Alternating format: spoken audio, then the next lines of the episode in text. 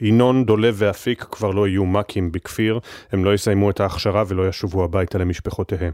בסוף השבוע הדפיקה בדלת הגיעה לבתי שלוש המשפחות בשלומי, ברחובות, במצפה רמון. השלושה נפלו בפיצוץ מטענים במזרח ח'אן יונס. באותה תקרית נפצעו 14 לוחמים נוספים. כתבינו ענבר פייבל, שי ישראל וקובי מנדל מביאים את uh, סיפוריהם של שלושת הנופלים. הידיעה הלא רשמית על נפילתו של סמל דולב חיים מלכה בן ה-19 נפוצה במהלך השבת במהירות בין תושבי המפונים של שלומי בה גדל.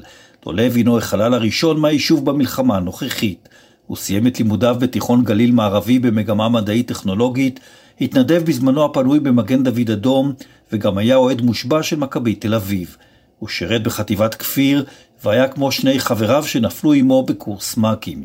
וכך ספד לו אלעד אדטו, מורו ומחנכו בתיכון. דולב אה, למד אצלי מכיתה ז' אה, מתמטיקה עד כיתה י"ב, תלמיד מבריק במתמטיקה. לאחר מכן, מכיתה י' עד י"ב הייתי מחנך שלו. אה, לפני שלושה וחצי שבועות הגיע אליי הביתה, ישבנו, דיברנו על כל מה שקורה, ובסוף סיכמנו שאנחנו ניפגש עוד לדבר על כל החוויות שחווינו בתקופה הארורה הזו. איבדתי, איבדתי תלמיד, איבדתי חבר, איבדתי אח. משפחת מלכה לעולם תהיה המשפחה שלי. הלווייתו תיארך היום בשעה 11:30 בחלקה הצבאית בבית העלמין בשלומי. באותה תקרית קשה במזרח ח'אן יונס נפלו שני לוחמים נוספים. סמל אפיק טרי בן ה-19 מרחובות, ששירת כלוחם כפי ששאף להיות עוד לפני גיוסו. הלווייתו תיארך היום בשעה 3 בבית העלמין הצבאי ברחובות. וכך ספד לו דודו אופיר גלי. אפיק זה ילד שכל זוג הורים יכול רק לבקש ולחלום.